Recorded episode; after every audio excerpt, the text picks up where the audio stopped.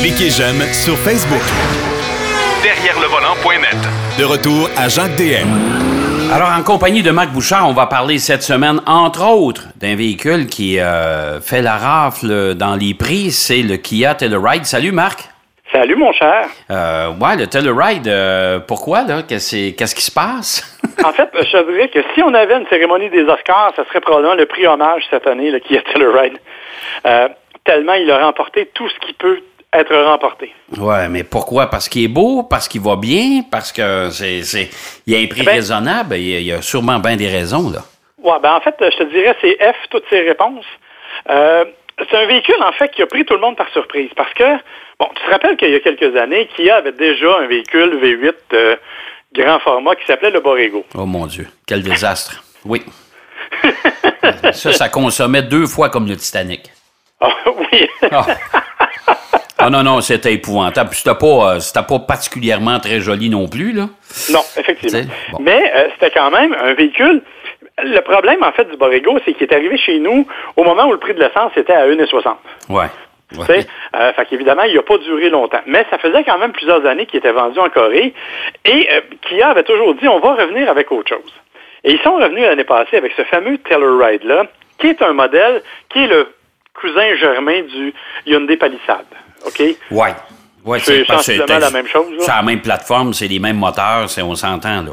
Ouais. Oh, oui, c'est ça. Mais tu sais, c'est- essentiellement, en fait, c'est le même véhicule. Euh, la plus grande différence, c'est le look.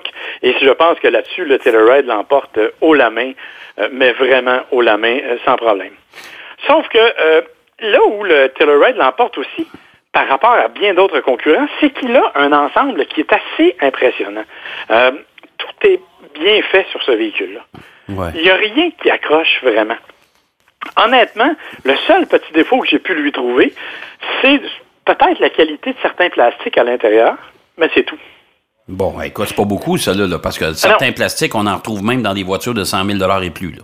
Exactement. Puis écoute, on parle d'un véhicule dont le prix de base est de 45 000 ou à peu près là. Hey, c'est pas cher, pareil. hein. Non, c'est pas cher. C'est un véhicule qui a 7 ou 8 passagers selon l'aménagement. Tu peux avoir euh, des, des, euh, des sièges capitaines. Tu peux avoir, tu sais, la, la deuxième rangée peut être coulissante. Tu peux donc aménager complètement l'intérieur. Honnêtement, c'est un très, très beau véhicule à ce point de vue-là. Moi, j'en- Mécaniquement, Moi, j'en ai ramené un de Toronto. Moi, je peux te dire que ça a été... euh, et, et surtout, là, tu vas parler de la mécanique, mais moi, j'ai été impressionné par le confort et la consommation d'essence. Ben, c'est ce que j'étais pour te dire. C'est que mécaniquement, tu as un moteur V6 de 291 chevaux, hein, Ouais. euh, jumelé à une boîte automatique 8 vitesses. Mais la moyenne que moi j'ai faite quand je l'ai essayé de consommation, c'est 10,6 litres au 100. Bon, puis vois-tu, moi, sur la 401, j'ai fait en bas de 10. Imagine. J'ai fait 9,2 litres au 100 avec un véhicule de cette taille-là. là. Puis écoute, euh, je te dirais qu'on n'a pas, on n'a pas roulé, euh, on pas roulé à 100 km heure. Là. OK? Non, c'est ça. C'est qu'en en fait, on a tous tendance à rouler un petit peu plus vite parce que c'est un véhicule qui te donne, tu l'as dit, une sensation de confort. L'intérieur, la façon dont c'est fait, la façon dont ça a été pensé, l'insonorisation de l'habitacle, c'est vraiment bien fait. On est vraiment dans un autre monde. Euh, c'est, moi, je te dis, j'ai été très impressionné. Même chose au niveau de l'ergonomie. Euh, quand tu es assis à bord, tout ce qu'il y a comme tableau de bord, c'est facile d'accès.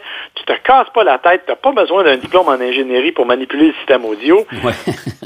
Ouais, ça, ça, ça, ça, une bonne nouvelle, ça. C'est une bonne nouvelle. Parce que sinon, il n'y a pas grand monde qui écouterait la radio. Mais en tout cas, c'est, c'est vraiment euh, un véhicule qui est très, très bien réussi. L'autre élément, puis ben, j'en parle parce qu'évidemment, je me sens un peu concerné, euh, l'accès à bord est facile, tant en avant qu'aux places arrière. Je suis allé m'asseoir dans la troisième rangée avec ma taille de jeune homme, Oui. et honnêtement, j'étais même confortable. Bon.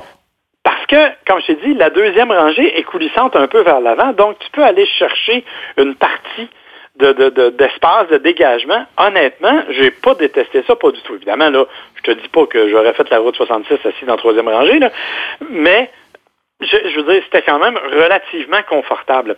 Bon, c'est, des places de dépannage, mais un peu plus dans le cas du Telluride. Oui, oui, vraiment. Au niveau de l'espace, tu es capable de t'en servir de façon fonctionnelle. OK. Autre élément fonctionnel, il faut en parler, c'est aussi un vrai utilitaire sport. C'est-à-dire que, bon, bien sûr, il est doté d'un rouage intégral, Non, il ne vous permettra pas d'escalader l'Everest, on s'entend. C'est pas un, un véhicule hors route, là. OK. On s'entend, là. C'est pas un Jeep, là. OK? Non, non, c'est pas un Jeep Wrangler, cette affaire-là. -là, c'est vraiment un véhicule qui a une connotation familiale, mais le rouage intégral réagit très rapidement et de façon très efficace. Et on est capable de remorquer jusqu'à 5000 livres. C'est quand même beaucoup, là. Ce qui est quand même pas désagréable non plus pour un véhicule, en fait, dont le, justement, l'intérêt, c'est d'être polyvalent. Ouais.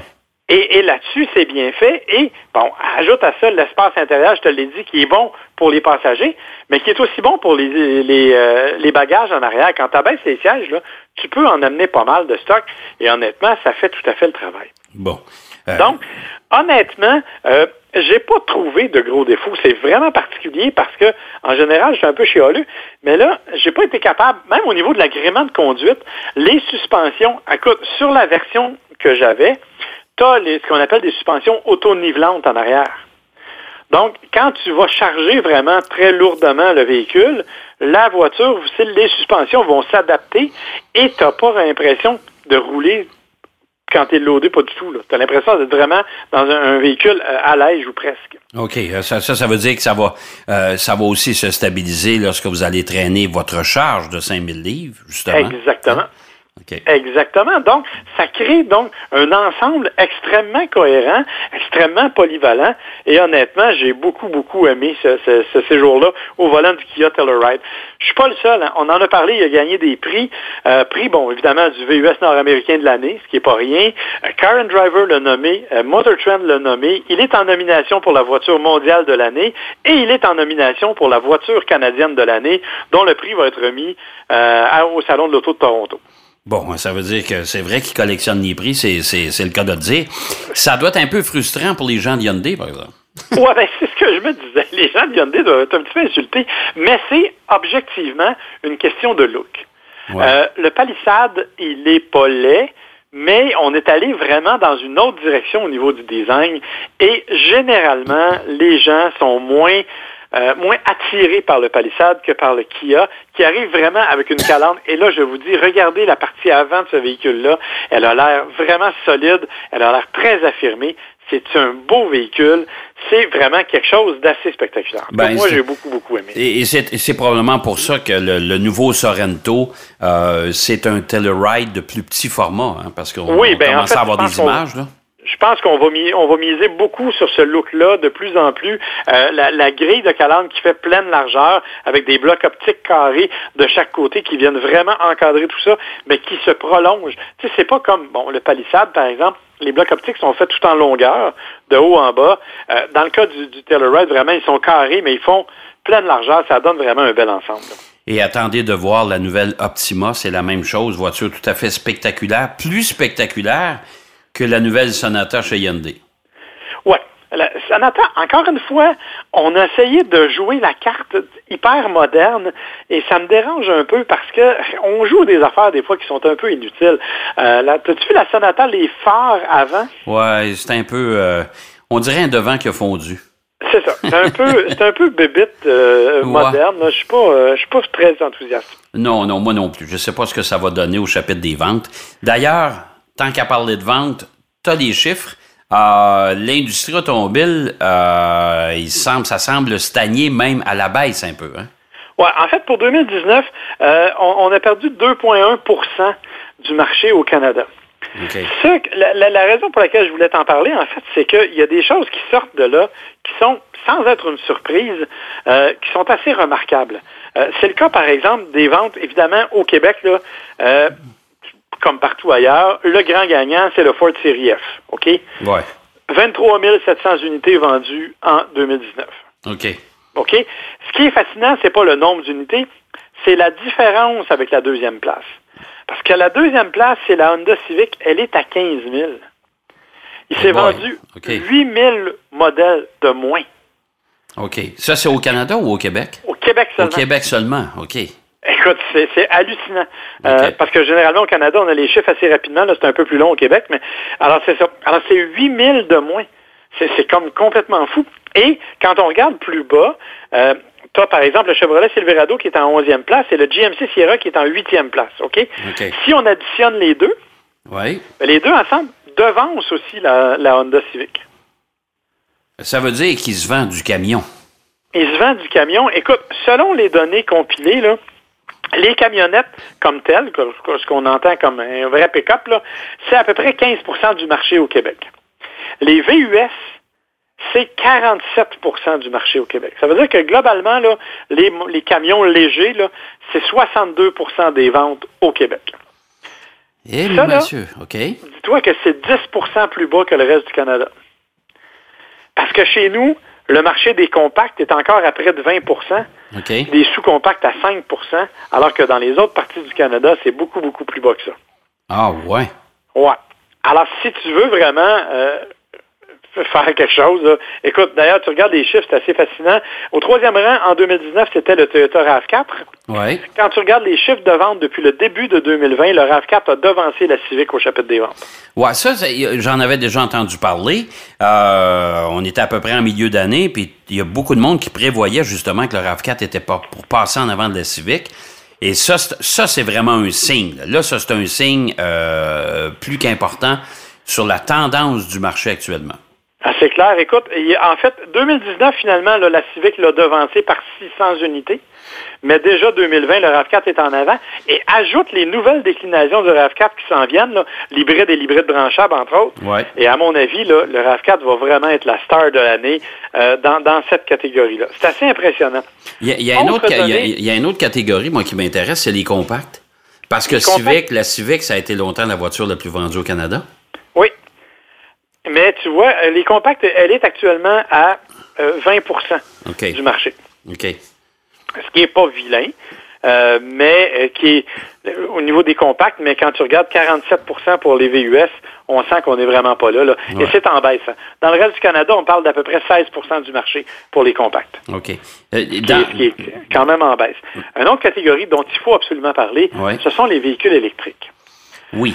Parce que les véhicules électriques, en 2019, écoute, ça a été une flambée, littéralement. Au moment où le fédéral est arrivé avec son incitatif financier, au moment où l'Ontario a décidé d'abandonner le sien, donc il y a eu toute une disponibilité de véhicules électriques qui se sont emmenés au Québec, ça a été là, de, à partir du mois de mars jusqu'au mois de ju- juillet, août, là, Ouais. une folie furieuse. Toutes les voitures électriques se vendaient et on a atteint des augmentations faramineuses là, de 60-65 Là où ça s'est gâché, c'est entre septembre et décembre. Parce que là, ceux qui voulaient acheter une voiture électrique avaient déjà acheté leur voiture électrique. Les autres étaient en attente ou pas certains et l'engouement était un peu passé. On a, ça a tellement baissé, en fait, le nombre de voitures qu'on est arrivé au même niveau que 2017. OK. Fait que c'est Pour le, pas... pour le- juste pour le dernier trimestre. Là.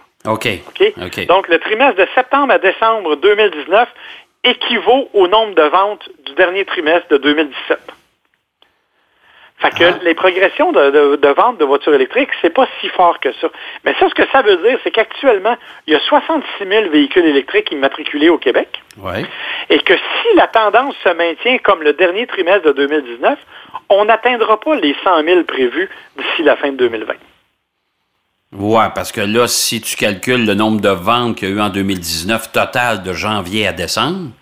Là, oui. euh, Ça a, ouais. été, ça a été fascinant. Tu regardes ce, total-là, ça a été impressionnant. Mais si tu le découpes, tu te rends compte qu'il y a eu un six mois extrêmement, extrêmement prolifique, Ouais. qui était le, le moment où est arrivée l'aide financière fédérale puis les voitures ontariennes. Mais après ça, à partir de septembre, on est retombé au niveau d'il y a deux ans. Alors, j'ai hâte de voir ce que va donner 2020 au chapitre des ventes de véhicules électriques pour voir si on va maintenir la tendance du début ou de fin d'année 2019 et pour voir si finalement on va atteindre ou pas les objectifs prévus par le gouvernement. Mais on est quand même bien parti, là. Oui, oui, je te dis pas qu'on est mal parti. ouais. Ce que je te dis, c'est que, alors qu'on parlait de, écoute, il y a des mois, là, on, littéralement, d'un mois sur l'autre, on augmentait les ventes de 50 Ouais. C'était énorme.